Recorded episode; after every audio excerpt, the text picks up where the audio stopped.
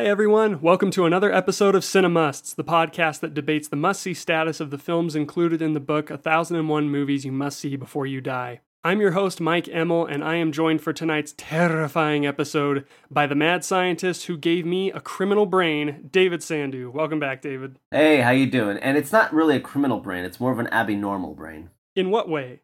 I just have to roll my R's. I can't. I try to do it the British way, like they do in the movies, and it becomes Spanish. So I should just stop. Anytime my to an accent, it just turns into an Indian accent. So I've really just stopped. oh, man. Well, it is. It is great to have you back, man, and back in your wheelhouse. This is now. This is your fifth appearance on the show. Is it really? Fifth appearance on the show, and uh, four for five are horror. I guess I guess I really like uh, horror. we'll try our best to convince people you're not a serial killer like you so eloquently pleaded at the end of the Mother episode.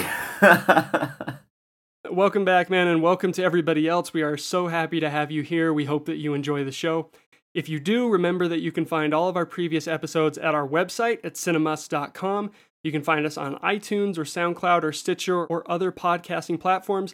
And for daily updates on show content, you can follow us on the social media platform of your choice. You just search for Cinemusts. And if you're listening to us on iTunes, we would also very much appreciate it if you could take a minute to rate and review us on Apple Podcasts. Uh, that not only helps our show gain more visibility, but more importantly, we get to see what you're thinking of the show and what we can do to improve it. And if you're not on iTunes, we would love your feedback just as much. You can reach us on our Facebook, our Twitter, our Instagram pages, as well as email us at cinemusts at gmail.com. And uh, before we get rolling, just one last announcement. We hope everybody is having a fantastic October so far and watching a lot of scary movies. This year, we are delivering an extra episode on October 30th, just in time for Halloween. And the film discussed on that show is going to be decided by you, the listeners. So if you've got a scary movie that you want discussed on the show and put up for a vote to be included among the movies you absolutely have to see before you die, just let us know through our website, our social media pages, or you can email us. Again, we are at cinemusts at gmail.com. And we're probably going to be taking those nominations roughly until uh, October 20th, give or take, just to give us some time to pick the most popular choice and do a show on it. So, really looking forward to seeing what everybody picks. Okay, so we're here today to debate the must see status of two movies some might say are essential viewing, and to do that, we're going to need all of your help, as two people alone cannot decide if a film should be considered an absolute must see. To help us build that essential cinema list, we need you all to visit this episode's post at cinemus.com and vote tonight's films into one of three categories that are based on your personal recommendation level. David, you are the supreme doctor here. Can you elaborate on what those three categories are? Why, certainly. Uh, the first one is obviously Cinemusts, and that is where everybody should see this movie. Everybody should see uh, this kind of movie because even if they may not enjoy it or whatnot, uh, it's essential viewing for human beings. Cinetrusts is, I would say that most people should watch this movie. I would say these people would probably like this kind of movie, but these people probably wouldn't. These are who I would uh, suggest it to. And then Cinebust is not necessarily a bad movie, but a movie that you probably wouldn't recommend to anybody. Exactly. Thank you for including the it's not necessarily a bad movie tag. That's usually my annoying job.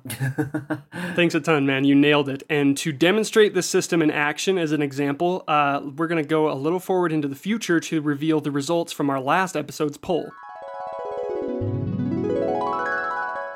So, just me tonight to reveal the results of the poll. Normally, I would try to get Ezra back here in the studio to go over the results of the poll to kind of put some closure on the episode, but he's unfortunately unavailable today. But I was able to tell him how the poll turned out, and he was very pleased. Our listeners have voted both of the films featured on our last episode, Edward Scissorhands and Pan's Labyrinth, as cinemusts, movies that everybody has to see. Uh, Edward Scissorhands with 61% of the votes leaning towards Cinemust, and Pan's Labyrinth with 67%. So, a pretty vast majority of people love these movies, think everyone has to see them, so we are going to get them included on the list of essential must see movies for everybody. This was also a fantastic turnout, our best one yet. So, thank you to everybody who keeps spreading the word about the poll, who tells your film buff friends that they should cast their votes. It really helps make the essential viewing list more legitimate, and we absolutely love to read all of your comments and thoughts on these movies, which I'd also like to take a moment to share. So our first one comes from our friend Chris on Twitter. You can find him at Movie Bozo. Uh, of Edward Scissorhands, he said, Only saw Edward Scissorhands once, maybe 20 or so years ago, and it didn't leave much of an impression. I'll have to rewatch it. So I'm not sure if Chris has been able to rewatch the movie since commenting, but uh, now there's some added incentive, Chris. It's been voted an official must see movie, so we hope you find that pleasing. Similar to how on our show we're going to give three reasons why we vote the movies the way we do, we also put out challenges on our social media for listeners to give just one reason people should or should not consider the movies we talk about must see movies, and we have a couple of responses from Instagram. Uh, our first one comes from Brittany that says, I can't give just one reason, but if I must, Johnny Depp, heart. I also love the 60s style and the soundtrack. So Brittany went all out, gave us three reasons, which was awesome. Thanks so much, Brittany. Uh, also from Instagram, giving her one reason why Edward Scissorhands is a must see is Crystal Brightlife, who says, He is such a unique character that would seem scary, but he's just like a little baby who's just trying to understand how things work. And Johnny Depp, heart. So apparently, a big reason why Edward Scissorhands is a must see movie is because of young Johnny Depp. Can't argue with results, so Thank you so much, Brittany and Crystal. And we have one more reason from Twitter from our friends at the 1000 by 1 podcast, who also cover movies found in the book 1001 Movies You Must See Before You Die. Uh, their reason is actually a reason why Edward Scissorhands shouldn't be considered a must see. They say, because they should be watching Ed Wood instead. Burton has always been a bit of style over substance filmmaker, and Scissorhands is very indulgent in that regard. Ed Wood has always been more engaging for me, both visually, I'm a black and white fiend, and from the strengths in its performances. So, pretty spot on. I, I'm inclined to agree. I think I said on the episode I would probably qualify Ed Wood as a better movie than Edward Scissorhands. Um, but Edward Scissorhands seems more quintessentially Burton. So that's a great take. Sorry that the results didn't quite turn in your favor, guys, but uh, thanks a ton for the comment. Much appreciated. That's all we have for Edward Scissorhands. If we move over to Pan's Labyrinth, just a couple of comments there. Uh, again, Chris at Movie Bozo on Twitter said, I like Pan's Labyrinth a lot, so I'm leaning towards must see on that. You are in the vast majority, Chris. Pan's Labyrinth, officially a must see movie. Uh, other people who have given us one reason why everyone should see Pan's Labyrinth, uh, the Cinema Recall podcast, who said, It's a must watch. If you're not sold by the images in the trailers, I can't help you.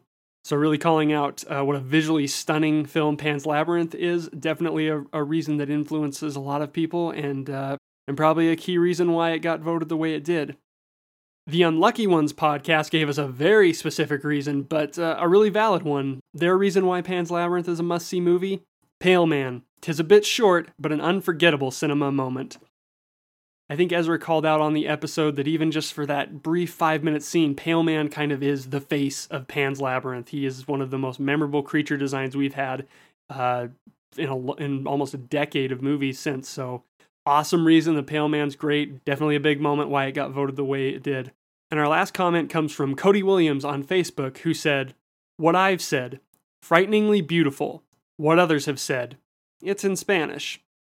Sorry that your recommendations have been met with such resistance, Cody. I think is what that message is saying. The subtitles can sometimes be uh, a bit of a hurdle for people, but uh, we're hoping that this kind of gives you some ammo in the arguments. 67% of our listeners have decided this is a movie that everybody has to see. So don't give up. Keep trying to spread the word. Uh, Pan's Labyrinth is very much worth it.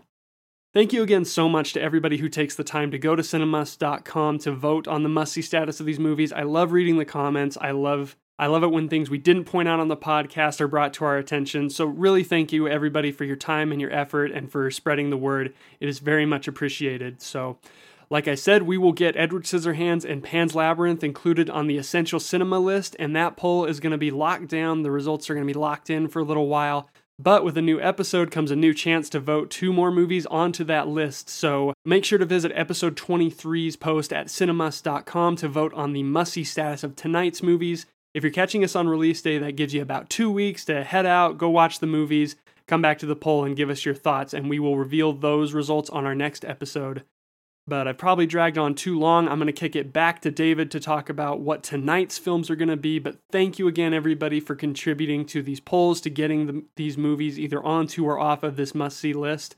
And uh, let's get going on debating two more. Today, we are going to be talking about some of the most classic horror movies of all time Frankenstein and its superior sequel, Bride of Frankenstein. These movies are so iconic that you could go to anybody on the street and ask them to describe what this iteration of the Frankenstein monster looks like, and they will perfectly describe it without ever having seen the movie. They will know what the bride looks like without ever knowing that this movie existed. That's how iconic and in our culture these movies have been steeped. And so I'm very excited to talk about both of these tonight, and these are personal favorites of mine. I was going to say not to to steal your announcement away if you intended it to, but I believe Bride of Frankenstein is your all-time favorite movie, is it not?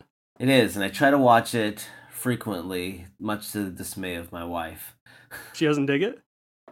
It's not necessarily her cup of tea, but she, you know, she acknowledges that she likes it, but you know, not everybody is is a big is a huge fan of the movie, which is which is fine, but it's still essential viewing for everybody. Spoiler alert. Sure. Okay. Yeah. I mean, maybe maybe I'm getting a little too ahead of myself. So let's dive into that section. So uh, this is a part of our show. We're going to give spoiler-free general impressions of both of these movies.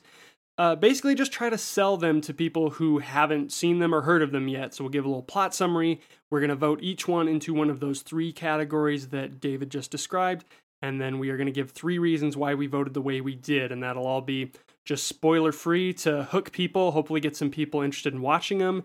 And from there, we'll move into a spoiler discussion of both movies to back up the things that we said. And uh, we go chronologically, so it only makes sense to start with 1931's Frankenstein, which I have the plot summary for. So, Frankenstein's about mad scientist Henry Frankenstein, who is obsessed with conquering death and bringing dead tissue back to life. When he succeeds in creating a living man from the pieces of corpses, He's horrified of his creation and abandons it, but the monster soon escapes and lashes out against the society that fearfully rejects it. You were just extremely positive about both of these movies, but we we have shown there's kind of a, a skew on your side towards Bride of Frankenstein. So I'm very curious, David, how do you vote the original Frankenstein and why? You know, I had an interesting experience when I was watching this movie recently. I was watching it with somebody who has never watched any of these old movies, and they when I was watching this one, they were surprised at how they got sucked into it, even though this isn't really their cup of tea. And awesome. I, you know, just looking at it from from an iconic classic standpoint, I still say that Frankenstein is essential viewing and a must uh, for everybody. Even though I love Bride more, Frankenstein is still quite a masterpiece and quite a feat for the time. Okay, so that's a that's a hard cinema must. Yes. Awesome. Do you got three reasons why? I mean, kind of loosely. And it's it's hard because some of the ideas that I enjoy in this film are shared in the next, but mm-hmm. right, um, right. I think we share some of the reasons of why. I think the idea of nurture versus nature, not to steal your thunder, is is part of the beauty of the story in the first place, and I think that they do a good job of that. I think that there's a lot of beauty in the macabre shown in here. There's a lot of grotesque imagery, but they try to show it in a beautiful way, which is interesting to me. And I think that based on its just iconic imagery, I think it's important for people to see these kinds of films to know where their culture comes from and where the origins of what's in our society comes from. And I think that's another reason why people should see this movie. All right, those are solid. And um, yeah, you you kind of we we sync up on a lot of these because I'm also voting it a cinema must for mostly the same reasons. My number one reason is that it's the movie that cemented the legacy of classic monster movies. It came very hot off the heels of Dracula, starring Bela Lugosi, which was a colossal hit. That was released on Valentine's Day in 1931. I think Frankenstein came out in Thanksgiving. So they're right up next to each other, but Frankenstein's the one that kind of proved that it wasn't just uh, a one hit wonder, that these horror movies had a lot to say uh, about social relevance, like you're saying, and uh, our culture has taken the ball and run with it there. Uh, my second reason, uh, identical to yours, I think it's a great movie about the nature versus nurture debate. Um, the movie takes some liberties with Mary Shelley's novel. I mean, it, it really takes all the liberties with the novel. Anyone who studies the movie will tell you that it resembles the book hardly at all. Um, but some of the choices the movie makes, I think, make for some thematically rich discussion. So I'm excited to talk about that. But thirdly, this was a, a tough one for me because Frankenstein's a movie that I find very narratively jerky. Um, I think I think that's actually kind of common of a lot of these old classic monster movies that when you watch them through like a modern eye, it always seems like there's a scene missing that got like a certain character from like point A to point B. Things kind of just happen for no reason. But my my third reason is that I think that narrative jerkiness is more than compensated for having some of horror's most iconic scenes and I extend that to the imagery like you said and I I got those scenes listed in spoilers we'll go through them one at a time but um yeah like you said this is a this is a landmark people know this movie without ever having seen it so I think it's definitely one that um if you haven't seen it you should bust it out and uh now's the perfect time it's October so glowing recommendations for the first one, and I think uh, it's only going to get better as we go into Bride of Frankenstein. What's that movie about, David? Bride of Frankenstein picks up exactly where the first one leaves off. Uh, essentially, if you were going to say that these movies were adapted from the book loosely, the first movie is essentially the first half of the book, and the second movie is the second half of the book, loosely. And it is about the Frankenstein monster has reemerged after the events of the first movie and is seeking friendship and companionship and during this an evil doctor another mad doctor dr pretorius comes to try to seduce frankenstein into creating a bride a female monster so that they could create a race of man made men. Mike, we all know how I feel about this movie. How do you vote this movie? And and just real quick, just to be clear, don't you watch this movie? Isn't this essential viewing for you every Halloween? Yes, this and Psycho are the only two movies I watch every single October. There's only two, and Bride of Frankenstein is one of them. So I'm very high on this movie, though I would not dare to say I am quite at your level, but I aspire. I am I am the Fritz to your Frankenstein on this one. Um, yeah, Bride of Frankenstein's a total cinemust for me. Uh, if if for the first one I'm saying that everyone has to see it because it's um, it's iconic you know it you really just have to see it for yourself. There's a lot uh, there's a lot of rewarding stuff in there. Bride of frankenstein is really a movie that i would just be like you haven't seen it? Like come over to my house right now. We're to watch it. I think it's a masterpiece of horror filmmaking. So it's difficult to whittle it down to just three reasons why but um, the first one i had is this is the first superior sequel in movie history which maybe I'm wrong. I was going to ask, do you do you think there is an earlier sequel that was better than its predecessor before Bride of Frankenstein? I don't believe so. I mean, sequels were kind of rare back then. So uh, these kind of monster movies almost invented sequels. Yeah. So in a lot of in a lot of ways though, it's definitely not the first sequel. Bride of Frankenstein is maybe the first one that proved sequels were a, a good idea. Yeah, I I I agree with that. It really is uh, quite shocking that they figured this out in 1935 and we have a hard time with it today. I mean, to be fair, though, I think The Bride of Frankenstein stands out. Um, when you watch a lot of the other sequel to these horror movies, they are very clearly not up to snuff. So I should say Bride of Frankenstein proves sequels are a good idea when you uh, handle them properly. And yeah. We'll get into that in spoilers. There was a lot of very wise decisions made by the executives at Universal and bringing back James Whale and taking the movie in a different direction. But uh, that's we're getting ahead of ourselves. I still got to list off two more reasons. My other two reasons are actually performance based, um, because where I feel the first Frankenstein is one that I gravitate towards for its imagery.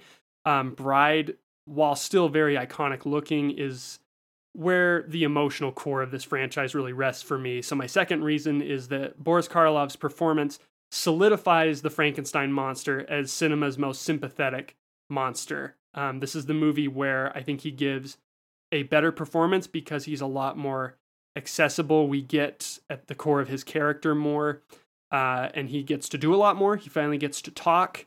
So I think it's probably his best performance and probably one of the all time great horror performances. So Boris Karloff is the monster is my number two.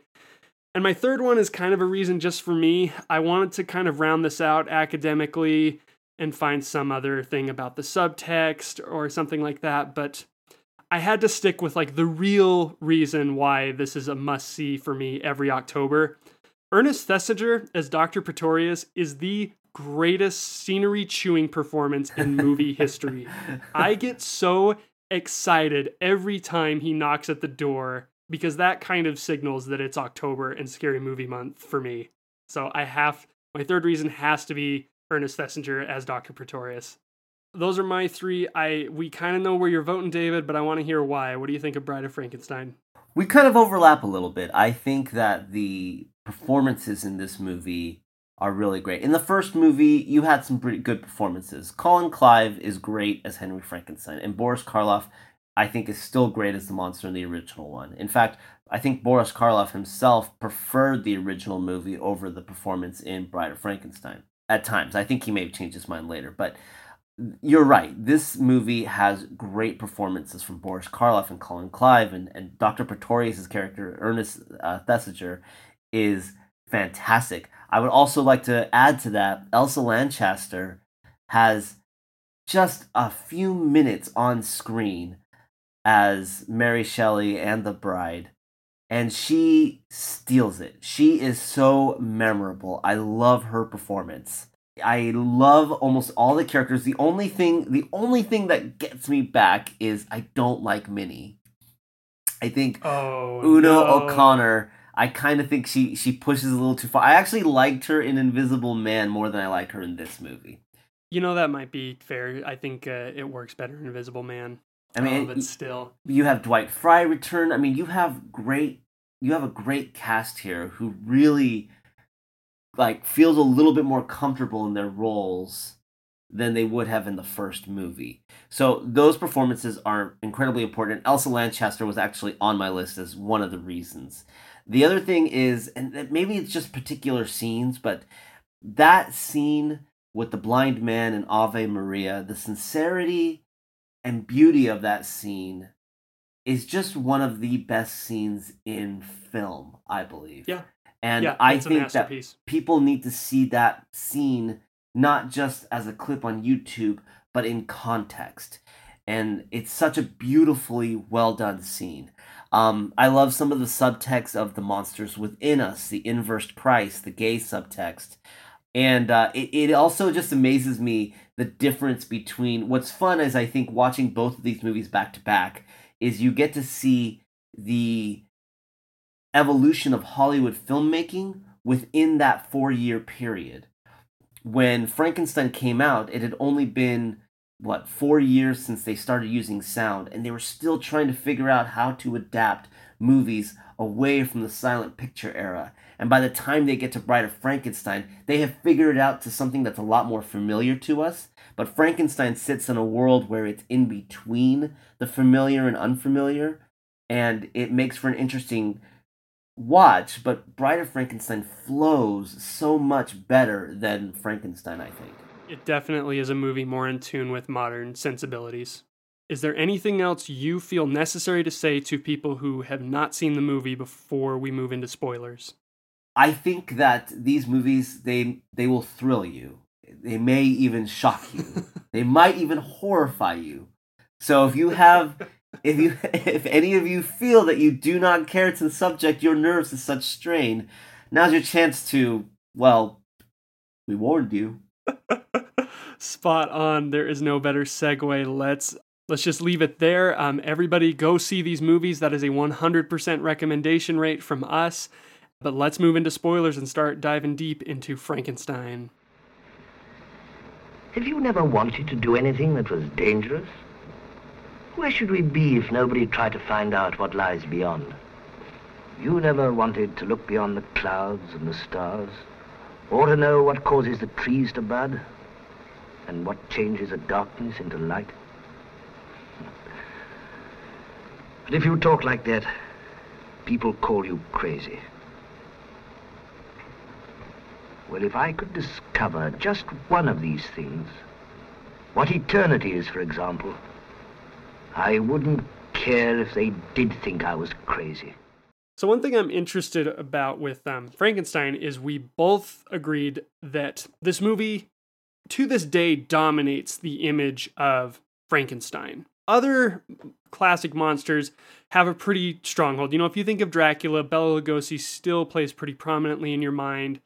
The Wolfman, you know, other werewolves have kind of supplanted him, but nothing has ever supplanted this version of Frankenstein, and many have tried.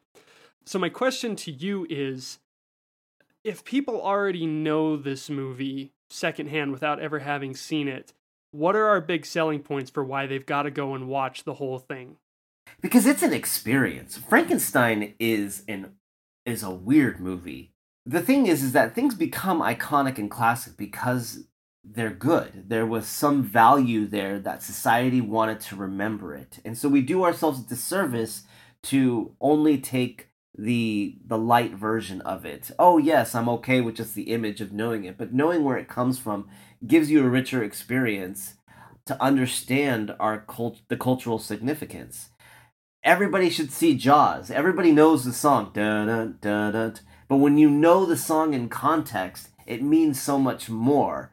And uh, I think it's important for people to figure those things out and see them for themselves if you were to, to kind of boil down like the one experience of watching the movie that you would want to pass on to someone who hasn't seen it, what would it be? Are you able to answer that first and then I can answer it?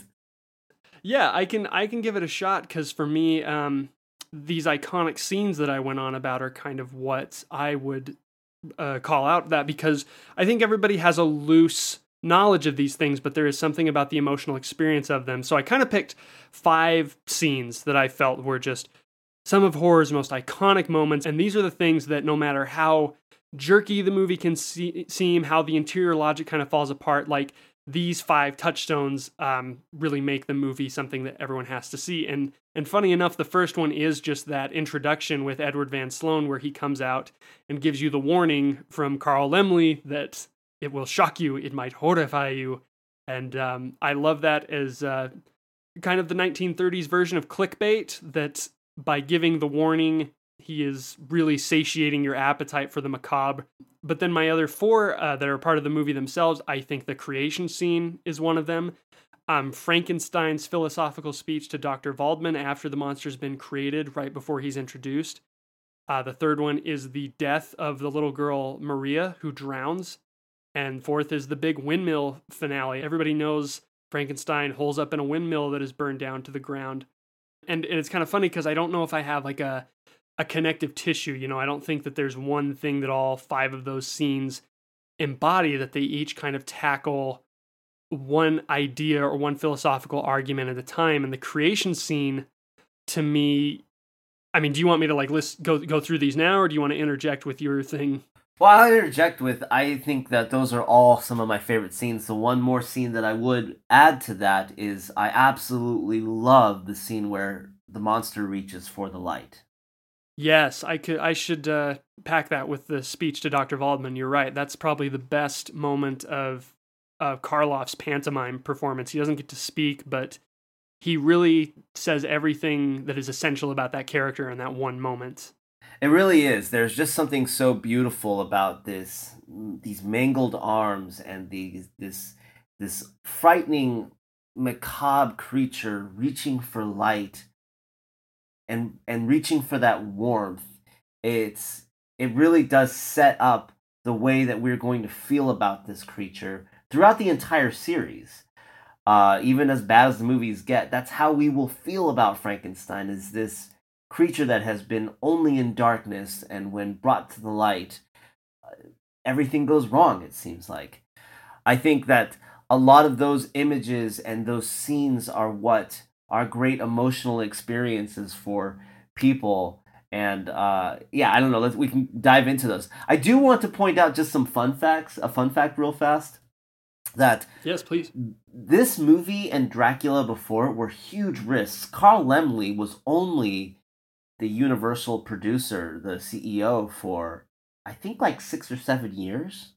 It was about five years. About He five years. Saved this. He saved the studio and then bankrupted it in Yes. the space of five years. because he because he would take these huge risks but he was right what's crazy though is that carl laemmle jr was the weinstein of his day he was a terrible sexist misogynist who used the casting couch to his advantage. He was a terrible terrible person. And it's it's just interesting that these things that we are dealing with socially now are very similar to the things that they were dealing socially back then.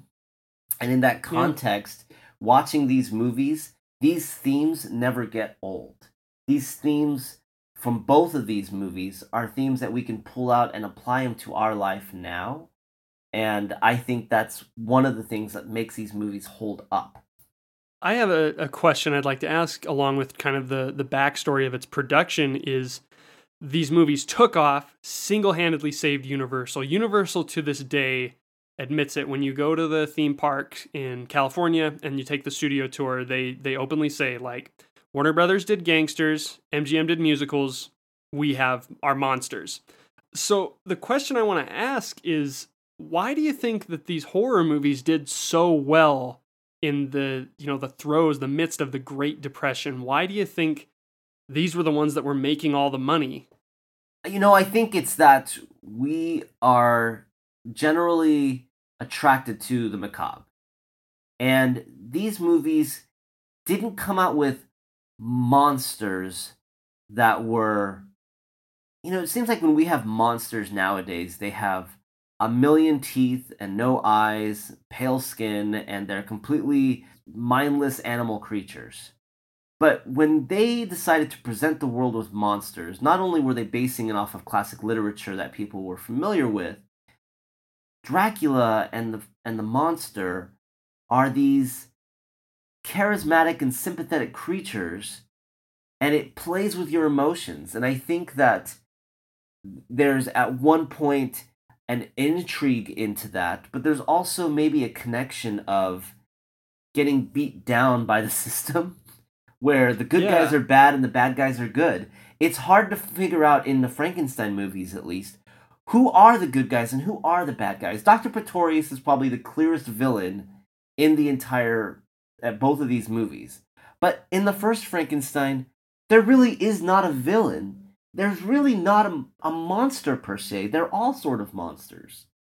that's pretty spot on it's this is a question i was wrestling with because i i've read a lot of articles that said well horror did so well in the midst of the great depression because escapism was key and uh, amanda and i talked about that when we talked about it happened one night you know was this you know fantastical road trip with this rich heiress so it both spoke to issues of you know middle class but it kind of let them go along with upper class at the same time. But uh, you know i never really bought the escapism angle for why these horror movies succeeded because if you wanted to get away from your depressing life why why was it so popular to to go to these movies that just portrayed death and disfigurement? And um I think it's a mix of both of, of escapism and confronting the issues, and especially in Frankenstein because it, Dracula is a great movie. I really like Dracula, um, but I think socially that one's kind of at arm's length for audiences of the time. Dracula is a count; he's very fancy and regal, and so maybe that plays into more of escapism. Frankenstein, you know, he's the son of a baron, but you know when he creates his monster, I think James Whale has said that the the shabby, you know, short sleeve suit is inspired by like hobos he'd seen riding, you know, the train cars and things like that. There there does seem to be a lot of relatability to the monster, which I think contributes to his wild success and imprint on culture that like you said it's it's difficult to tell who the bad guy is in the first Frankenstein because the good doctor himself is very callous and does not consider the implications of what he's doing. He's half crazed most of the time. Um, but you know, the monster really steals the show, which I think is why, you know, Bride of Frankenstein essentially becomes a movie about the monster and not Dr. Frankenstein. I think this is also a time in which there's a lot of in the first film there's a lot of societal unity the people fight with each other they worry about each other they're they're poor and they're rich and they're all they all care for each other. And i think that that it plays into some of the escapism to see a society that's like that when people were living in a society that did not reflect that. And and then you have this thing that messes it up. It's it's like the economic crash almost. It it kind of unhinges everybody. I think that there's a lot of you know i don't think that james wells as brilliant as he was was trying to put a whole bunch of things in from the society at the time necessarily and trying to make comments on on these different things that we're putting on him now. But i think that in the back of his mind as an artist he just kept pulling from the time and there was something very recognizable like you said. And i think that that's what helped these movies take off and people really enjoyed them from all the interviews and making of things i've seen it seems like james whale was always kind of just interesting in doing what james whale felt like and he never necessarily had an agenda or anything like that he just knew what amused him and he kind of just figured out a way to package it together and turns out it didn't amuse just him. It was wildly accepted, and um, everybody just really latched onto it. So, yeah, it's it's really interesting to debate on like, well, what did he really intend? Especially with uh, how heavily censored the later movies became. It's when we get to Bride of Frankenstein, it'll be fun to talk about what they got away with. So that's us saying like, well, why were these why these movies were successful in the Great Depression, but what about them is still relevant to today, which I think you and I kind of both agree is essential to consider a movie a must see. I think that the nurture versus nature argument is never going to go away. And I think that this is the prototype for that argument. This is the original argument. You know, the the monster is somebody that we can immediately sympathize with because he's being tortured immediately and I think that that conversation is is always going to be around. But I mean, we've had lots of examples of that in different movies and different stories, and so why is it that this one is the one to watch? I think it's tied very deeply with the fact that this film is a classic and it really resonated with people. I think it's hard to separate it from can it just stand on its own today? I think the history behind it is is some of the stuff that props it up as well. I don't know if that makes any sense. No, it totally does. And I mean, from my standpoint, it might be kind of a cheap stance to make, but you know why why this movie and not other movies that have handled it uh, because it's a lot of fun to watch movies where these issues are handled through monsters and the fantastical and things like that I, you know i'd much rather watch a movie like this than just like a, a drama set in suburbia about you know a misunderstood kid or something i'm not trying to say like movies like that are inherently bad but you know i'm Anthony said this thing on the King Kong episode. Or no, I said it paraphrasing him from when we did the Godzilla and Them episode that we feel movies are kind of made for this that you know you can get those those dramas on in theater you can get them in like a bunch of different places but cinema itself is kind of poised to handle these issues with the fantastical or even the silly. And to me that's the strength of frankenstein. Uh, the first one plays a lot less into the the humor aspects of what the series would become. But you know, there's still a couple good moments. There's Fritz pulling up his sock, and uh, I always laugh when he drops the brain. I don't know if I'm being informed by Young Frankenstein, but I I still think even James Whale's original framing of Fritz stealing the the normal brain and then the abnormal brain is actually pretty funny. Can we just acknowledge real quickly for anybody who's seen the Bride of I mean Young Frankenstein, Yes, it's a funny movie on its own. You really don't need to watch anything else. But I promise you, if you go back and you watch The Bride of Frankenstein, Frankenstein, The Son of Frankenstein, and The Ghost of Frankenstein, this Young Frankenstein will be not only just a funny movie, it is a masterpiece. It is a masterclass of parody yes. and homage because the things that he puts in there the things that you think are jokes are from the original movie. There are few jokes that he actually came up with for Young Frankenstein, which Mel Brooks is a genius, and it it makes me appreciate all of them just more having them in context. Agreed. Young Frankenstein is great because it it basically is a Frankenstein movie if you chart the trajectory of them. In my fantasy world, I've sometimes said if you if you kind of cut everything off after The Bride and Young Frankenstein becomes just the legitimate third movie, uh, I think this would be one of the best trilogies of all time. it would. It would totally. It totally stands up. But so I want to ask a question about the brain, um, and this goes back to the nature versus nurture debate. Do you think that this subplot of giving the monster a criminal brain so that they can justify its violence, do you think that that subplot hurts this argument or does it improve it? I think it improves the argument. Henry himself says, well, it's just tissue. It's the other doctor, which I'm forgetting his name. Uh, Baldwin.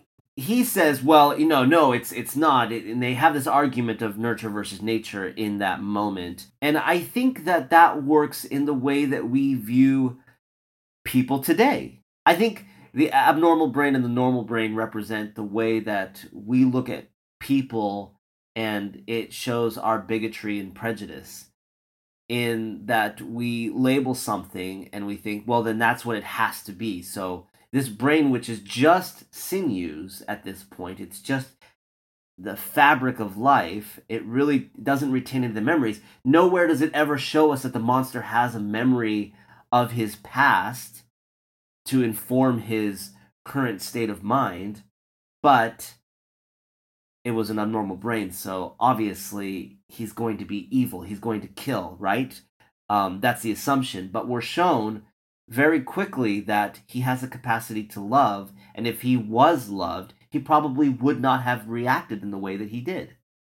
And I'd I'd call out the scene you pointed out when he's first introduced and reaches for the light, and right before that scene, they point out you have to remember he's just a few days old, which kind of frames the entire performance of you know this this baby practically but it's it's just born instantly into this massive gargantuan body that is disfigured and scarred but you know it, that's not what it sees. It sees light and wants to reach for it. And um, i like the end of that scene when they turn the light away and he's very sad and he has that moment where he's still kind of like waving his hands and he's he's so sad that that influence is gone. And it is quickly made worse by Fritz coming in with the torch, and like you said, from then on out, within the first few days of coming into being, the monster is just tortured and taught fear, and it's taught to lash out because that's the only way it can protect itself. It doesn't. I don't think the monster ever once experiences anything that's akin to acceptance or love in the first movie. I don't think.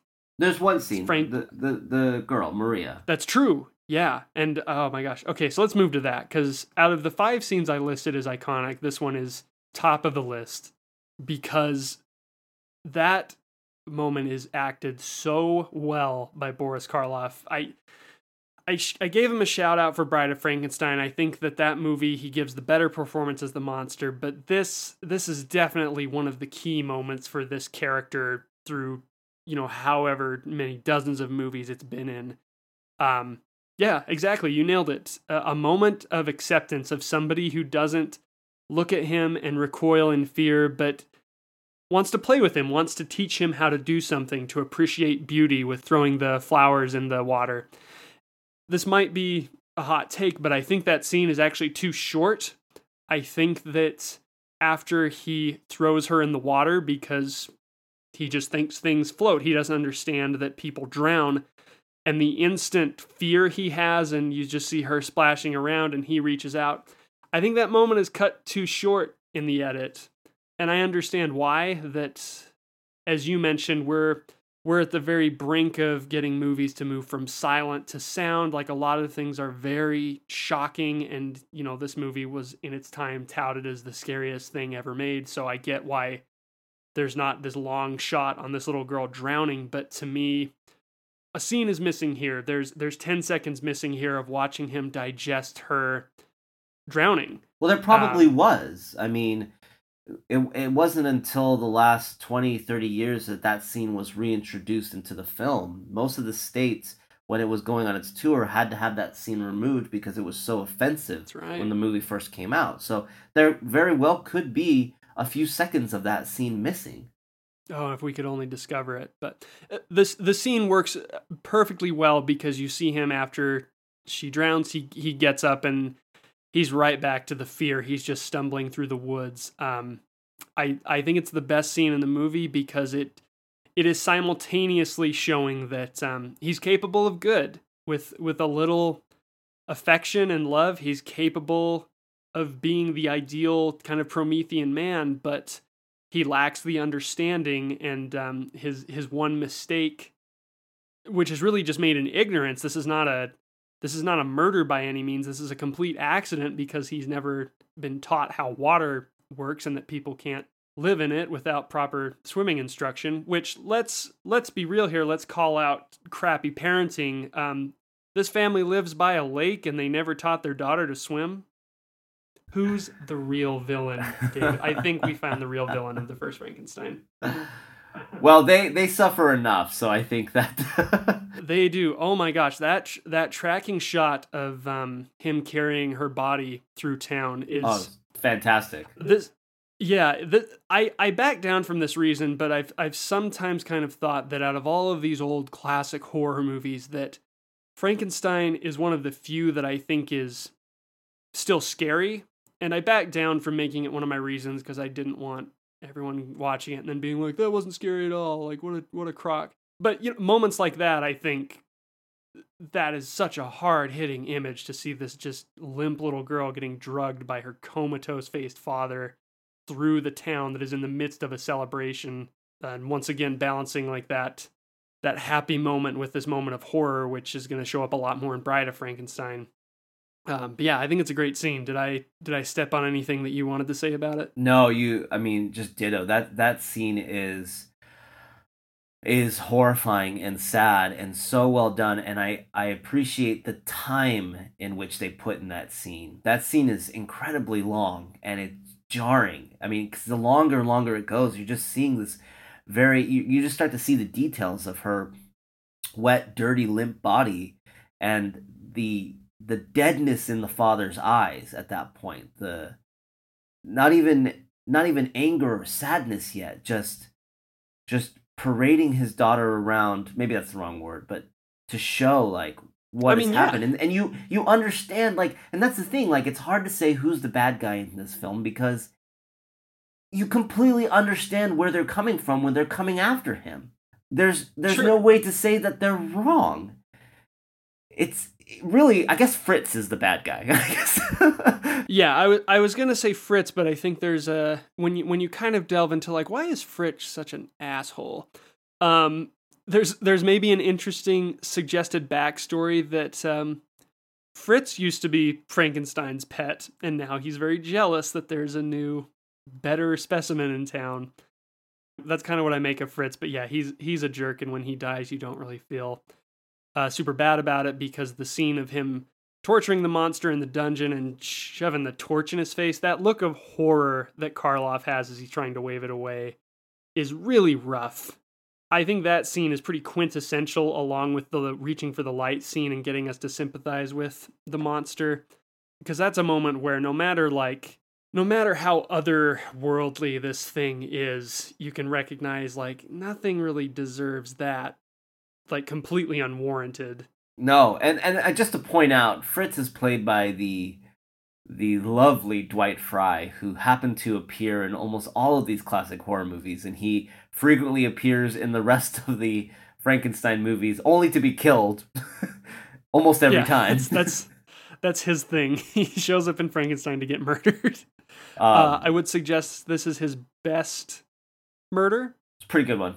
Yeah, Yeah, getting getting hung up is that's a that's another image that's pretty striking and Yeah. a little scary. Let's talk about society's rejection of the monster with that windmill finale because I think that that's one of my scene. That's my final iconic scene from the movie, and I think we all know that image without even having seen the movie because I think that that image sums up the idea of society turning on an outcast. Like that that image of cornering some other and grab your your torch and pitchforks like that whole idea is all summed up and comes from this sequence where they can't get at him. Let's burn down the entire windmill so it can die in agony. Yeah and i mean it's it's also hor- like we get that image of the monster and the windmill on fire but it's so horrifying to see the fear in his eyes and in his voice as he is being burned alive. I mean, it is. They could have easily the original idea of the movie when uh, Bela Lugosi was going to be in it, and um, uh, who's the director of Dracula?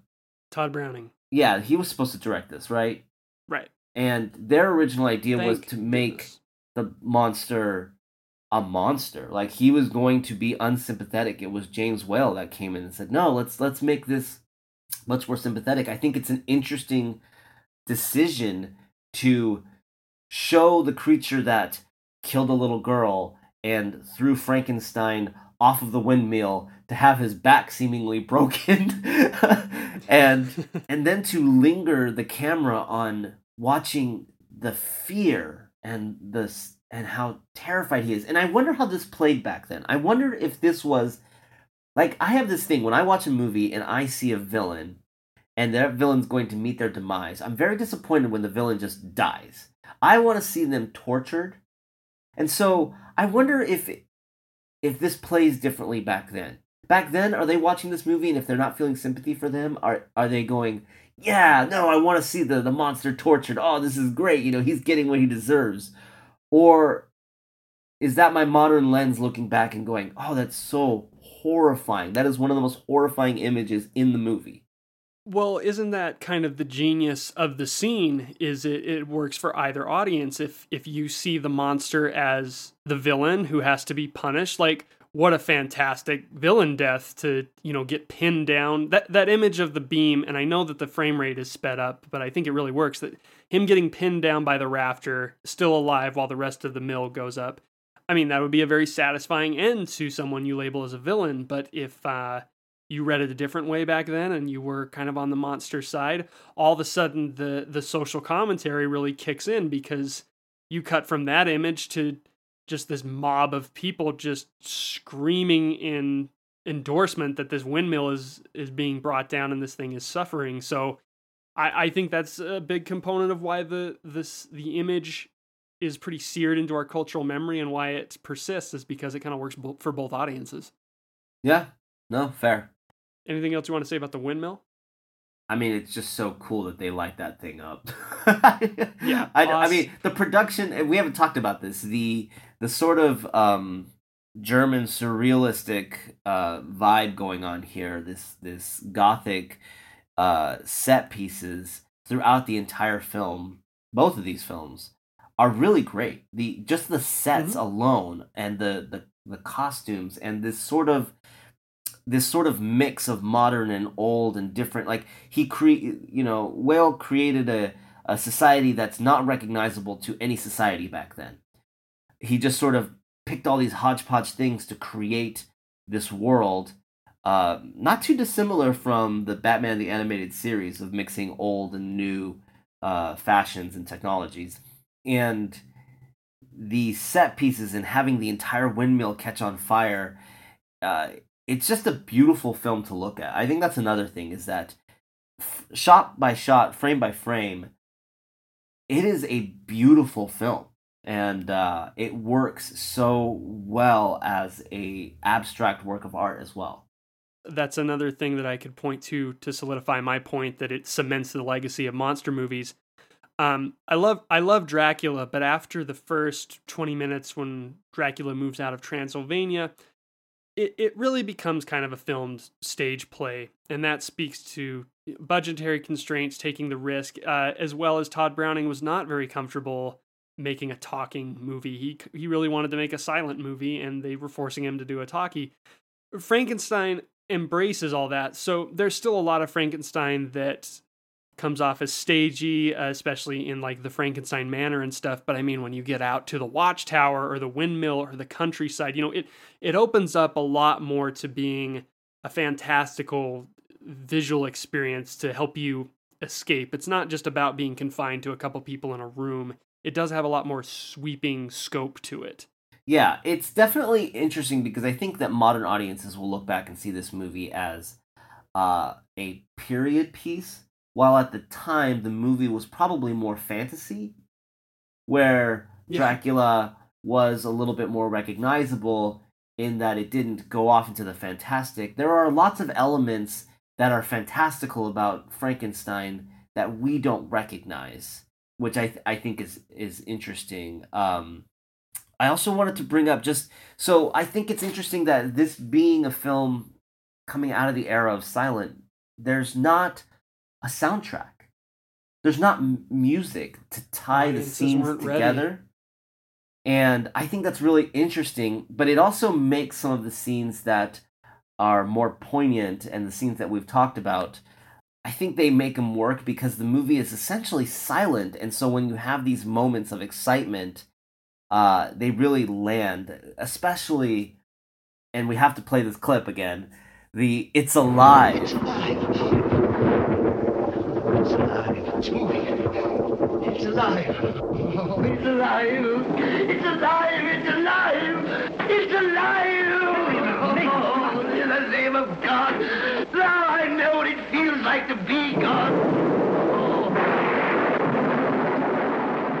Just hearing him so crazy, so freaking crazy. Colin Clive gives it his all, and I mean that line has stuck with us forever. I, I in a 100 Mhm. years, people are still going to be quoting Colin Clive from this movie, even if this movie falls away into the dust and nobody remembers it. Oh yeah, totally. It's it's absolutely iconic, and I think that um, lack of music contributes to this one feeling still kind of scary. Um, like that, the absence of music to kind of guide your emotions, I think, makes the visuals speak for themselves. And like you said, because they're so off kilter and influenced by that German expressionism, I think the movie feels a lot more unsettling, and especially in that creation scene uh, which is so loud, like all the effects of the thunder and the the laboratory equipment and everything. Like it's a really jarring sequence, and I can actually I don't have to imagine because I did get to see this in a theater once upon a time.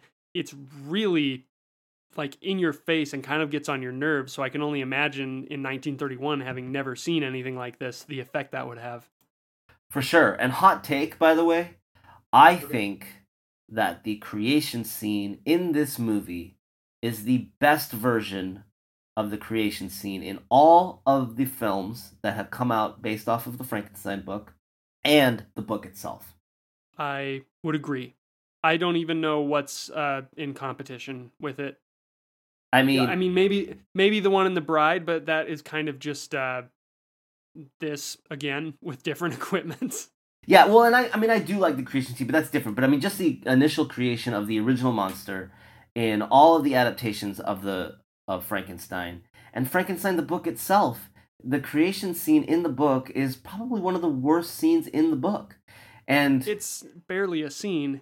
Barely is. It's like, so dumb. I, was mean, it really- there, and boop, there he was. yeah, and then he goes to his room and he falls asleep. And here they have, even though it's very pulled together pseudoscience that they made up, I appreciate the effort in which they cr- tried to create explanations and a science behind how they created the monster, which that is 100% absent from the book, which I think people forget. And the It's Alive line is from the movie, not from the book. And so it's it's one of those moments that surpasses the original source material, despite what people say when they're like, well, you know, nobody's ever done the original Frankenstein movie justice. I argue that without the inclusion of this kind of scene, you will never do the original book a great justice because that scene will always be a deficiency in it. So, hot take off a hot take. I don't think the source material novel is filmable. I think it's a great book. I'm not trying to say, oh, people have it wrong. It's a classic for a reason, but the way that the book is written does not work as a movie. Yeah, no, I think I'd probably be okay with that assertion. I think Kenneth Branagh did his best shot at it with uh, Robert. De Niro, but it still turned out as, and I actually kind of like that movie. It still turned out to be a, a mess, and I think he was Yeah. trying to bridge that movie with this one with adding Abs- Absolutely. the German expressionism and the set pieces, and it and although visually interesting, doesn't work as well. I would say a better version of that would probably be Bram Stoker's Dracula. Yeah, I haven't watched either of them in so long. I think for October it would be really fun to do like those '90s reboots. So like Coppola's Dracula, Branagh's Frankenstein, the Wolf movie with Jack Nicholson, maybe Hollow Man. That'd be fun. Those would be interesting. That would be interesting. There's no creature from the Black Lagoon though, so I think you'd have to go. With I Mon- know. You'd have to go Ugh. with Monster Squad then. Yeah, it's yeah. Yeah, I like that Okay. movie. Well, we're, we're about at time. Is there anything else you want to say about the original Frankenstein? If you haven't seen it, just do yourself a favor go watch this movie. You may never want to see it again, but you should see where part of your culture comes from. And it is an experience. It certainly is an experience that you have not seen in any modern film, and it's worth it. And we we blew this by not mentioning this in general impressions, but it's easy. It's an hour fifty. You can watch both these movies in under two and a half hours. They're quick. Like you are not out a lot of time. Well, no, the original one is. uh Oh, it's only yeah, it's only seventy-one minutes. That's No. right. Never mind. Yeah, they're they're like an hour ten a piece. yeah, not very long at all. Yeah, so the, the the nice thing, so this is only the second time we've done an original and its sequel. We did the Mad Max movies back in episode two, but uh, the nice thing is, is we're out of time for this one, but we do get to carry a lot of the ideas forward as we move into Bride of Frankenstein. Uh, come in, my poor friend. No one will hurt you here. If you're in trouble, perhaps I can help you. But you need not tell me about it if you don't want to. What's the matter? Ah! You're hurt, my poor friend. Come. Now tell me, who are you? I don't understand. Can you not speak? It's strange. Perhaps. Perhaps you're afflicted too. I cannot see and you cannot speak. Is that it? If you understand what I'm saying, put your hand on my shoulder. That is good. We shall be friends. I have prayed many times for God to send me a friend. It's very lonely here, and it's been a long time since any human being came into this hut. I shall look after you, and you will comfort me. Our Father, I thank thee that in thy great mercy thou hast taken pity on my great loneliness, and now out of the silence of the night hast brought two of thy lonely children together and sent me a friend to be a light to mine eyes and a comfort in time of trouble. Amen.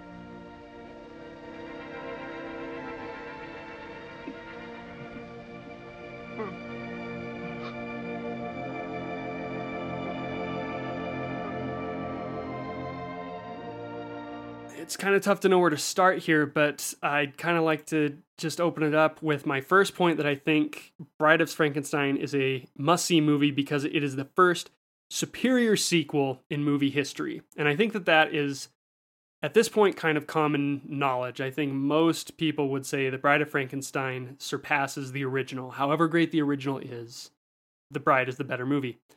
So, in a very general sense, David, why do you think The Bride surpasses Frankenstein? I think there's several factors. I think that one, you have a better cast. I think that the filming techniques and technology have advanced to make a tighter film. And I think that the the best parts of the original Frankenstein movie is the ideas of a complex and sympathetic monster. And they lean more into that, and that becomes the star of this film. Um, Boris Karloff is really the star of this film, as opposed to the last one. He's still the supporting character. Colin Clive is still the main character here, and they switch. And I think that that difference, um, difference in lens, makes all the difference in the world and makes this movie a superior movie.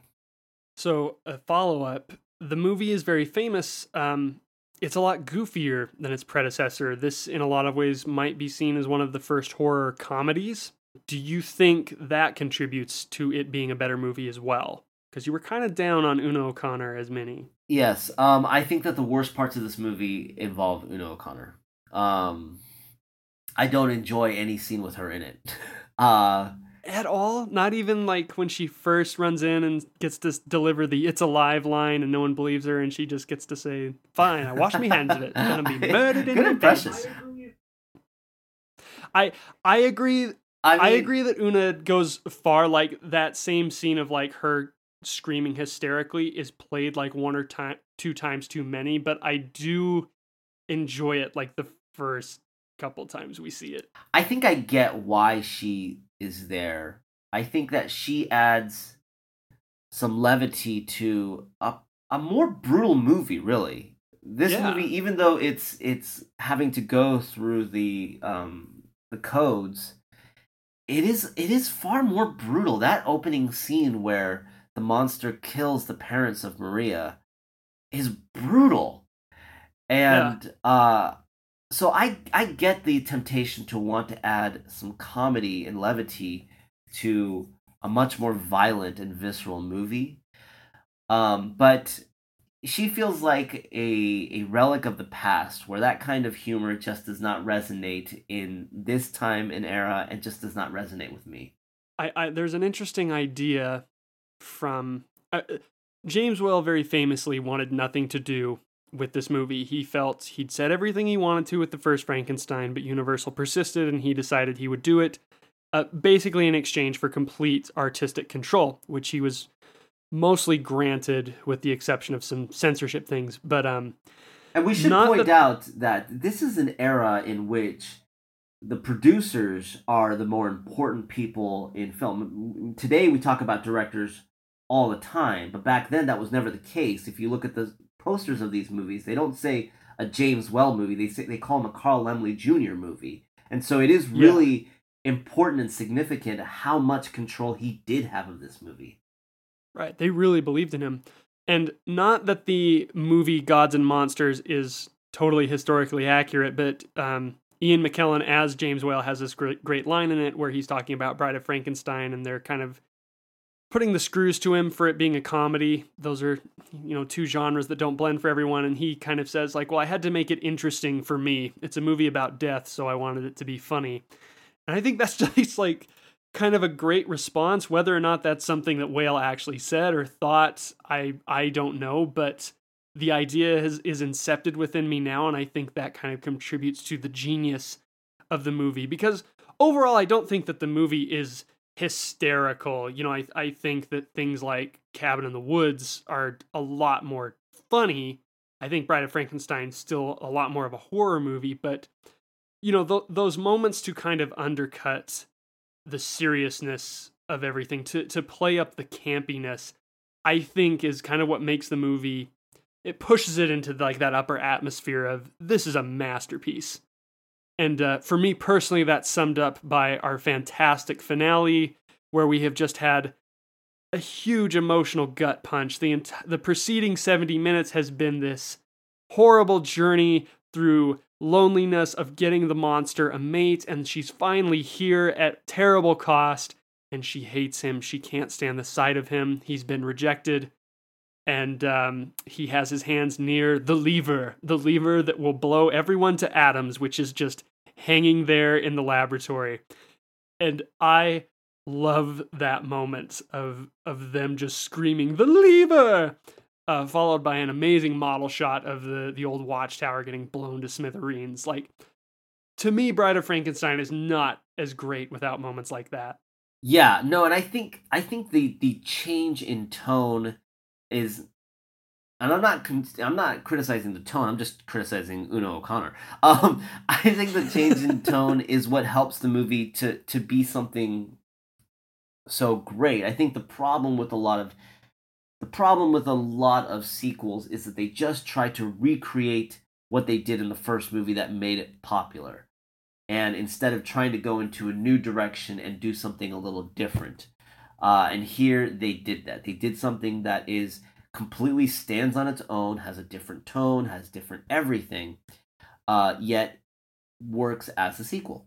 And that's part of what makes this movie very successful. I think it also ratchets up the level of violence and comedy, but it also ratchets up the level of emotion. Uh, the emotion that yes. that Karloff emotes from the monster is heartwarming, and the other actors, I think, it's kind of jarring to watch them back to back because you see the change in actors so so much and and and setting yeah it's it's a completely different world from one that supposedly like you said it picks up right when the windmill is burning down so there's not even like a gap yeah i mean it is it is so unrecognizable but i think that valerie hobson as elizabeth frankenstein actually is a better actress She's a better. She is a better Elizabeth than Mae Clarke, I agree. Yeah, and and she. I mean, it, she, to be fair, it is a thankless role for both of them. It is. It's true, but um, there's just so many great performances. And even though hers is small, she elevates her small character to the best of its ability. Everybody does a good job in their roles. Um, and I think that that's what makes this movie just a little better. I mean, oh man, it's just so good. It's so good. And then can we let, us talk about Elsa Lanchester? I need to get to her. Sorry, I need to. I need to. Yes, please. Elsa Lanchester, I think, is one of the the standouts of this movie. So she is at the very beginning of the movie. Instead of picking up exactly where we left off, we we kind of go meta and we leave the story of Frankenstein, and we have Elsa Lanchester playing um, Mary Shelley and she's with Lord Byron and her husband Percy Shelley, uh, played by Gavin Gordon and Douglas Walton, respectively. In a recreation of how the original novel actually was conceived as this this ghost story at this Swiss manor while they were locked in from a rainstorm. Yeah, and they, you know, the what they allude to is that the entire first movie was just her telling them a story on a rainy night. And then she goes on to say well there's more to it and i want to tell you this story. But there's just this the way that they film it and the way that they speak is just so um theatrical and dramatic and they're supposed to be the most beautiful and sophisticated people where they can roll their r's at every word even if there's not an r. And they display like this is the best of humanity almost right and also, at least the the upper class the, the upper wealthy the yeah. Very, like you said, the beautiful people. The beautiful people, and Elsa Lanchester has, I, I, I think she has one of the most interesting looks. She just has this look that is pretty, but also off. There's just something strange about her face. And then you don't see her again until the end of the movie, where she plays the bride, the monster's bride which is supposed to allude to the idea that there are monsters within us. Even the most beautiful and, and sophisticated of people can have these dark, looming secrets, which I think does play into some of the subtext of uh, James Whale's sexuality. But just seeing her do these two different roles and her portrayal of the bride as this, I don't know, this bird like creature and hissing is just so odd and fascinating and beautiful. I just love it. I mean, every time she's on the screen, and she's only on the screen for like what, maybe 10 minutes? Oh, less. I'd say five. Probably, yeah, five I mean, or something. If if you count if you count her as Mary Shelley, like maybe seven or eight. But it she she gut punches you into remembering her. I mean, and I think it's such a beautiful performance. And not yeah, and not just with the look. I mean the the like you said, the image of the bride, the crazy hair with the white stripe through it, like that's a striking image. But like you said, even her movements, um, and the and the hiss that's inspired by how nasty swans are apparently, um, is is something that sticks with you, and something that I thought was interesting on the the Blu-ray that Universal put out. There's a, a little making of retrospective called "She's Alive," and they point out that the bride is really the only iconic female movie monster and I've been trying to think. I'm surely since 1931 or 1935, we've had at least two or three more iconic female movie monsters. I can't think of one. species. I mean, Yeah, it's the only one I could think of where it's if they made a whole series of movies where it was one actress or one character and she was female and she was a monster. Sure. Okay. Okay. But that's isn't that kind of sad that our our silver medal is Sil from Species? Yeah.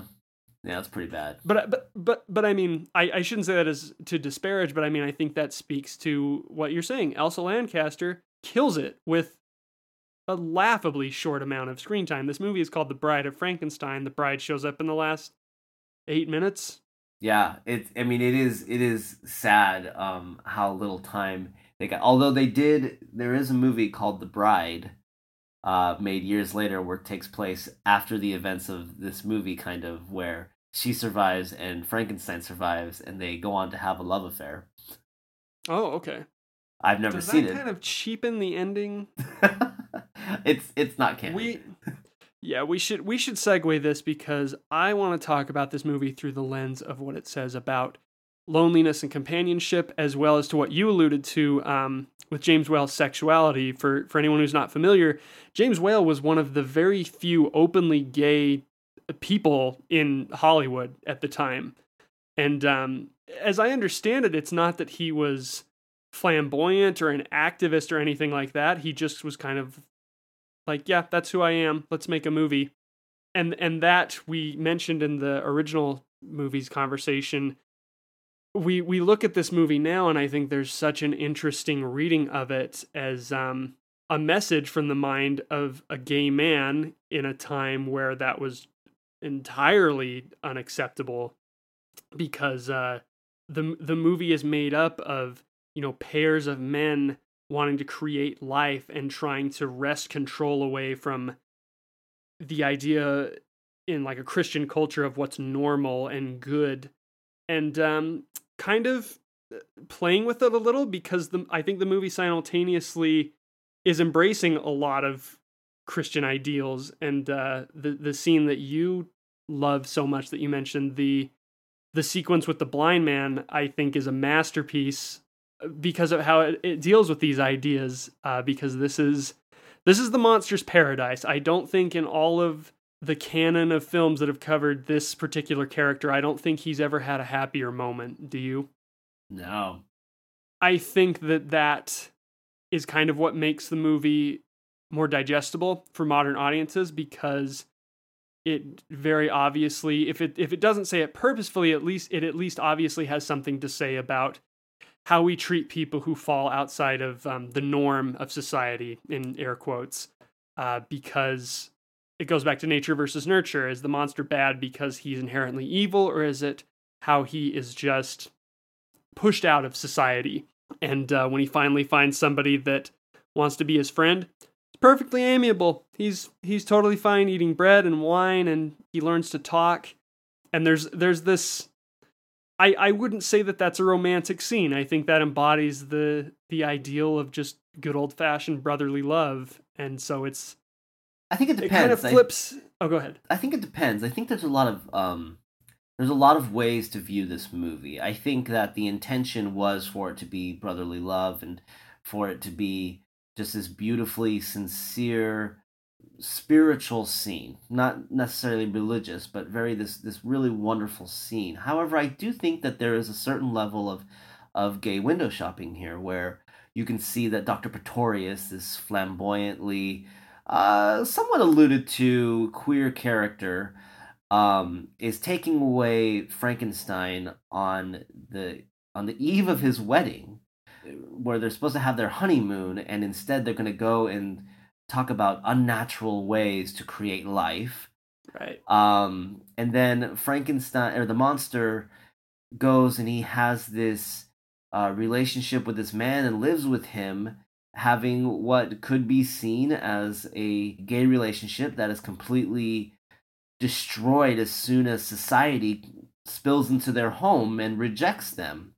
I don't I don't think and and there's been many many things that have said that that was not the intention of uh of Whale and he had he did not put that in at all but I do think that it's fair to say that one's life is in, uh, one's art is influenced by their life, and even though he was an openly gay man who was proud of who he was, he didn't have an easy life, and so I can't help but to think that at times he sympathized with the Frankenstein monster as feeling like an outcast in society. And beyond just I mean, if we if we strip away any religious connotations, any political whatever, um, I have to call out this line, which I think is a moment that tells me this is a masterpiece. This isn't just like, oh, it's a good horror movie or it's a good old movie. Like this line tells me just great movie, period. And it's very simple, but alone, bad, friend, good. And I know that's really easy, but doesn't that sum up such a beautiful and all encompassing idea about the human experience? Couldn't say better myself. That entire scene with the hermit is great because you it's even just narratively structured amazingly well. He, the the old man even calls it out that we're both creatures of affliction. I cannot see and you cannot speak and we will we will be a comfort to each other. And you have the beautiful little organ playing Ave Maria as it ramps up towards their their tearful crescendo. It's it's absolutely the highlight of the movie because it's a redemptive moment and it just speaks to how everyone just needs somebody else to believe in them and to confide in. And it's beautiful to see this monster get it at that moment. And and you suggested in general impressions you can't just watch this as like a YouTube clip because you missed the context. And I agree that everything in this movie builds up to that moment because the monster is once again captured ostracized. He's literally stoned and jailed. And um, the moment I think is actually one of the more heartbreaking is when he is stumbling through the countryside. He stops at a pool of water to get a drink and he sees himself in the reflection and he's angry. He lashes out at himself, which I think is a great commentary on how people who are told they are know, abominations um, lash out at themselves. They begin to see themselves with that hating eye. And it's followed by uh, a beautiful young shepherdess, I think, falls falls into the water at the side of him and he rushes in to save her. And I think that's a moment that makes this a superior sequel because he learned. He learned. He this is a callback to to little Maria. He's not going to let another person drown. What an awesome character moment. No, for sure. I yeah, I agree. I mean, the movie is it it learns from the previous. It takes the lessons and it just ramps them up in in really beautiful ways. There's a scene that I wish they were able to keep in the movie. There's a scene where he's running through graveyards uh, which which I had actually never noticed this before, but when he's in the blind man's hut and the two hunters come in, they make a statement. They say something like, "He's made up of dead bodies," and right. I I never noticed this before, but Frankenstein reacts or the monster reacts to that like sh- in shock, like wait what? Like now that he's understanding words more, he understands where he's come from and immediately after yeah. that, where does he run to? He runs to a cemetery because that's where he thinks he belongs, which is so depressing. I mean, that is such, a, that's so subtle.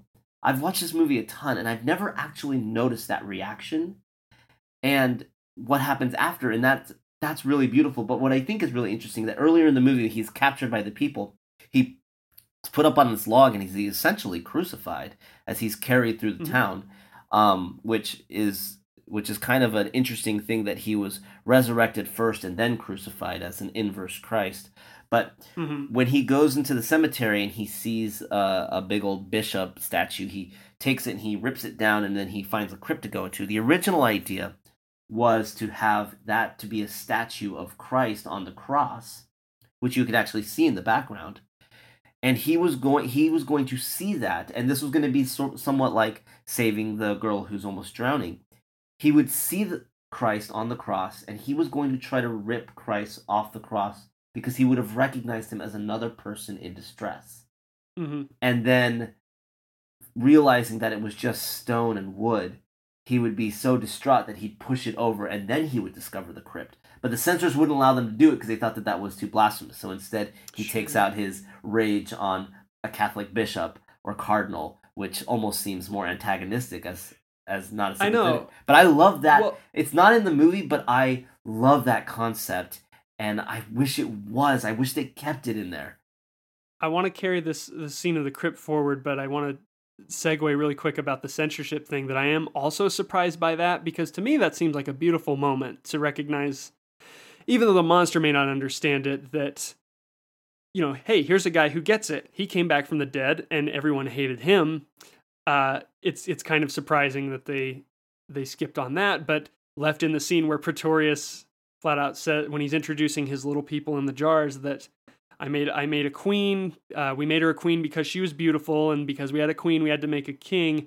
And the third one looked so disapprovingly at everyone else that we had to make him a bishop. So it's kind of funny they would leave that in there and the statue of the bishop toppling over, but not this beautiful moment with uh, the monster and the crucifix. But that's a fantastic insight that he he goes to the place where he's just learned, hey, maybe I belong here among the dead, and that that even makes that sequence right after so much more poignant when he opens up the the coffin of the the beautiful woman in the veil and just asks friend and doesn't get a response that's another one that's just heartbreaking and that's a, a scene of supreme loneliness i think which um makes the next one all the better because we have Dr. Pretorius coming in with his goons to exhume the bones of the young woman to make the bride out of and uh, getting to have a little picnic.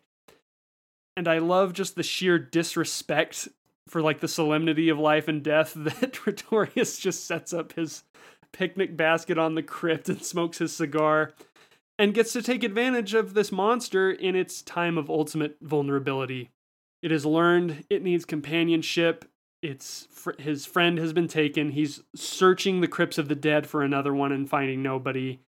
You know, what better time to be able to manipulate this thing into doing his bidding?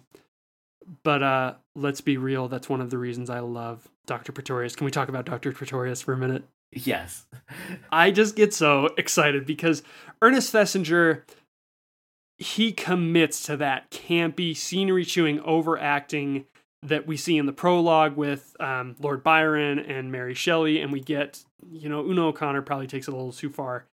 Thesiger is always pitch perfect because that's his character. His character is to openly despise everything that is quote unquote normal about the world. He just does what he wants. Science is a means to his own glory and lust for power and it's just so much fun to watch him enjoy being the devil figure at, at every turn. So, you know, you could argue that that robs him of any sort of real humanity, but I think if the movie is about that dichotomy of do we do some things sometimes that upset the natural order and go too far? Should we be more conservative or ought we to, you know, push into the unknown because look at how many great things have come of that, which is the speech that Frankenstein gives in the first movie.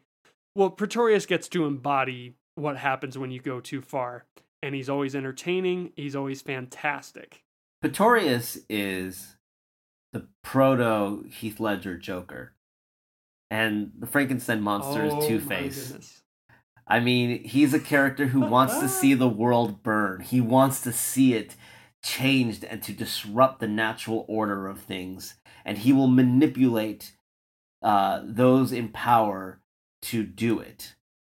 Dr. Pretorius's whole thing is just fascinating, and, and he and he, it is played up beautifully. I would say that I could I could do without the the little people.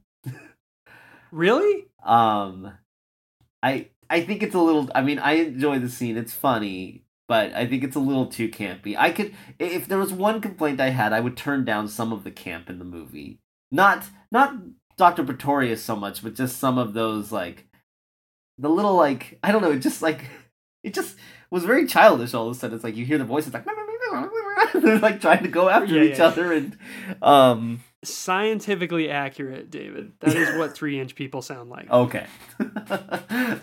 no, I, I guess I could see it. To me, that scene all at once succeeds in being so campy, but also again building on ideas from the last one because that's that's his pitch for why Frankenstein needs to work with him. That Frankenstein achieved life, he created a man, but he did it from secondhand materials. One of the things I think is most interesting about the Frankenstein, I the idea of Frankenstein is he's a man in quest of creating life and yet he has to harness elements that are already there. He cannot actually create flesh. He has to stitch the body from the pieces of corpses. He has to harness lightning in order to breathe life into his creations. Like he he is still dependent on power outside of himself to do this. And I like that the introduction of the little people introduces the idea that you can grow this artificially. I made these people from seed. This is an this is almost entirely a man-made creation, but I can't get them to be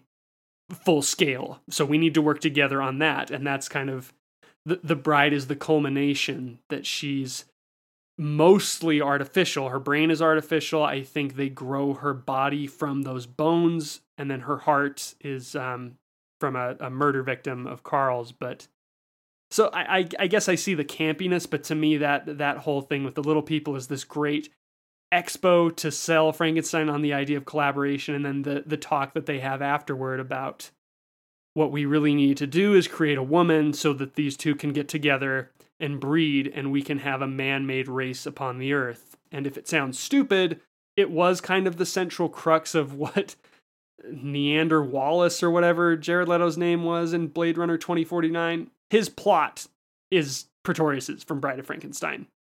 I can't make these enough. I need them to breed. Yeah, no, I mean, like it totally makes sense. Like I, I get it. I get thematically why it's there. It's just it was a little hokey. That's all. And and there's this, oh, yeah. there's something that always bugs me is that when they when they show the back of the little creatures, there's uh one or two creatures there that they didn't show us.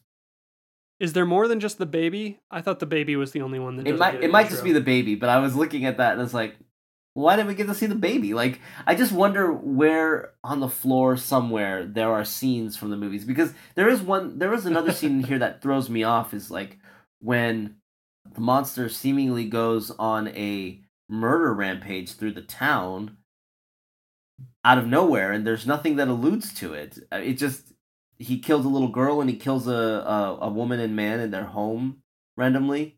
Right, but I assume you know the backstory behind that. I actually don't. So the original script, I think it was Karl was on a murder rampage and he was pinning them on the monster. And I don't remember if that draft had been completely overturned before they started filming, but I'd always come to the understanding that some of that stuff was filmed with the implication that, um, yeah, it didn't make sense for the monster to do that because it actually wasn't him, but Karl was able to pin it on him because obviously there's a monster at large. He's the one that did it.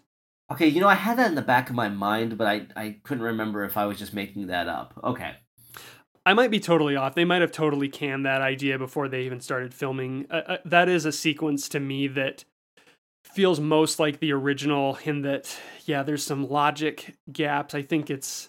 I think it kind of is just there to to make the monster seem dangerous uh, but I find it misplaced in this movie because making him dangerous does not seem to be the the goal of the movie. I think the movie is trying to make him a redempted figure, and those those seem very harshly motivated murders, even more so than just the um, the opening the husband and the father and mother of little Maria because you know he drowns the father because yeah he just got trapped in a windmill and burned he's a little upset like you understand where he's coming from you know, wrongful imprisonment too. I guess I get it, but yeah, it is it is a little out of step.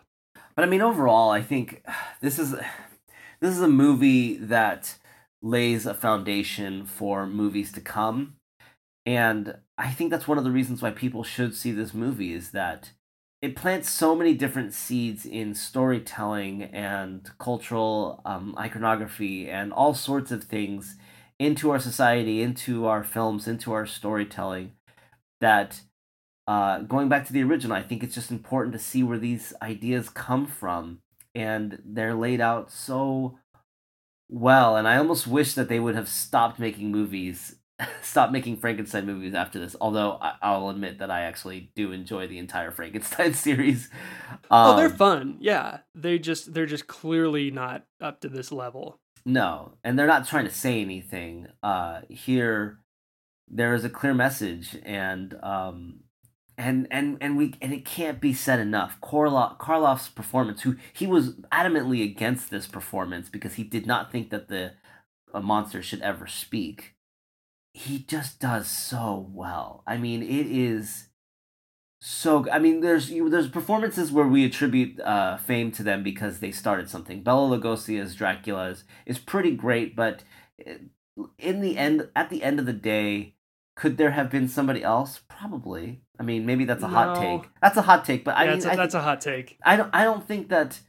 I, I think that in looking at their performances for their their signature roles, Karloff gives a much better performance and an iconic performance compared to somebody like Lugosi or Lon Chaney Sure. Jr.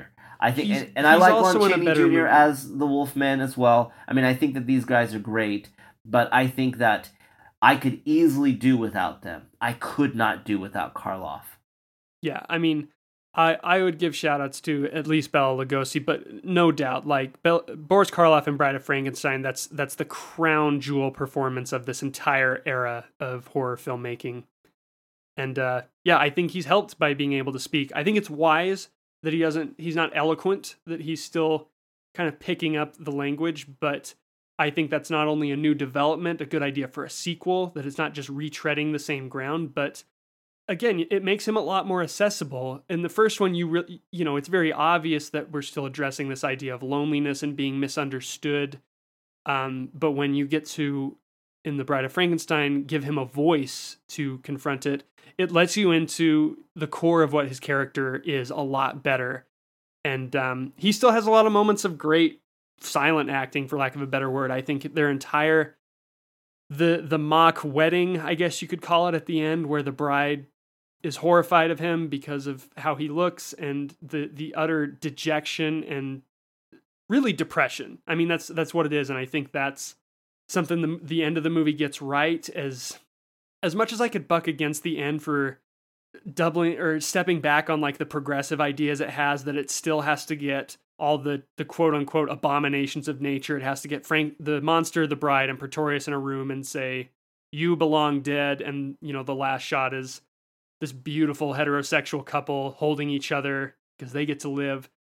Um, you know, as as much as I could fault the movie for that, you know, this this is a reality of people who feel ostracized by society. You get to the point where if there's no one who has your back, you get suicidal. Yeah. And so as as hokey as it is with, you know, the lever, that's still a very poignant moment. Yeah. No, I, I think so. I mean, he he it it is a it is a complete character study on depression and what leads one to suicide in an albeit unusual way. Uh, I think that there are elements of th- there's recognizable elements of the decision making of these characters that are all too real and and really depressing when you really sit down to think about it and take it in. It's such a better movie than I think it's given credit for. Just just among like kind of mainstream viewers. Critically, it is adored. But I, I think the temptation is to recommend this and say, oh, it's it's a really good like old monster movie. Like it's not like old monster movies. This one's really good. Again, I think it's it's a great movie. Period. Has a great message. Finds a very fun, entertaining, digestible way to, to ingest those. It's it's a masterpiece. Ditto. It is a masterpiece. It is beautiful, and it does not, even though critically it's adored through history books, it is it is, does not get its credit um, nowadays. And I think more and more people need to go out and watch this movie and enjoy it for what it is. And it is beautiful and great, and it still holds up. It still holds up. Yeah, there are going to be scenes that are going to be hard because they're old. It's an hour and 15 minutes. You can deal with a couple of minutes that are weird. Yeah. Again, in both of them, if if there are scenes that don't work that you can laugh at because they're hokey, like you just got to sit tight because some of the the best scenes in all of horror are right around the corner. And I think it's a mistake to think that just because something may be hokey or campy and you have the temptation to laugh, that's fine. You can laugh. Uh, that doesn't yeah. take away from the really, really powerful, uh, transcendent moments in these films. You know, like in the original one, when when uh, the monster tries to attack uh, Elizabeth in the first one, and she screams, and you see him, and he goes, "Rah!" like I laugh every time. It's great. It's funny, and I don't think it was meant to that's be kinda like- but it's fine. It's kind of his. It's kind of his version of like the sexy little. no, it's fantastic. So, yeah, we're we're very high on these movies, and we're releasing this episode pretty early in October. So if you haven't seen them, like the the season is right, and again, this is both these movies are are one movie nights. Like you can go out, rent them, get some popcorn. Two and a half hours. You've seen two absolutely classic horror movies. Definitely. Go out of your way, do it. It doesn't cost you that much money. Just do it. It's Halloween. It's October. This is the month to do it. Yeah. Educate yourself. Absolutely. well, man, uh, is there any? We're kind of at time, but is there anything else you'd like to say about either movie? Uh, go and watch these movies. I think everything.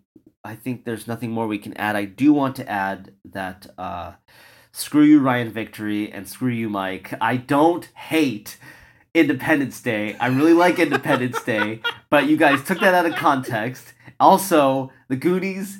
If you haven't seen it as a child, it's not a good movie. I did not It's see not, it as no, a I'm- child, and so screw you, Victory. I'm w- I'm with you. Goonies isn't good. We we actually did do that. As like, I wonder if David listens to these. So you passed the test. You're right. If so, David and I had a very spirited discussion, oh, uh, ten episodes back ish, about Independence Day. He does not hate it. We he is not super high on it, but he gets that it's fun and dumb. So we, I recommend that episode. It's a lot of fun, and I'm I'm sorry for any wrongs we've done to you. Please, please don't drown us. I'll try not to. Also, though, I, f- I feel like I kind of want to keep doing episodes to um, perpetuate this like screw you game that you and Ryan have going on. So, is there anything we can do uh, to get Ryan's goat to have him yell "screw you" back at us? My brain's not working right now, so I can't think of anything. Okay, we'll ju- we'll just leave it at "screw you" victory. Thank you, thank you so much for coming on. It's always a, a pleasure to talk horror with you. Even though I might have to on your next episode insist you you shy away to something a little more light. All right, well that sounds good. It's always a pleasure being here. Thanks for having me, Mike. Oh, absolutely. And I mean, the timing was great. I'm so happy we will continue to be talking scary movies. Uh, so, everyone, thank you for listening. Uh, again, be sure to visit episode 23's post at cinemusts.com and vote on the must see statuses of these movies. You are the ones who are going to decide whether or not they truly should be considered movies that everyone has to see. Uh, that poll is going to be open on our website until midnight on October 21st. So if you're catching us pretty close to release day, you still got about two weeks to watch these movies and tell us what you think of them. I can't wait to see what you say. And uh, we hope that you will join us in two weeks. We're going to keep the scary movie theme rolling. We are going to welcome back Jeffrey Crisp to the show, and we're going to take a look at horror with a more meta lens with the more modern classics Scream and Cabin in the Woods. Uh, so it's going to be super fun. I'm very excited to keep talking horror movies. But David, thank you for shepherding a fantastic discussion on two true classics. I really appreciate it. Thank you. It's fun. Any last words? Did we frighten you? Or horrify you? Horrify you? All right, man. Let's head over to the windmill.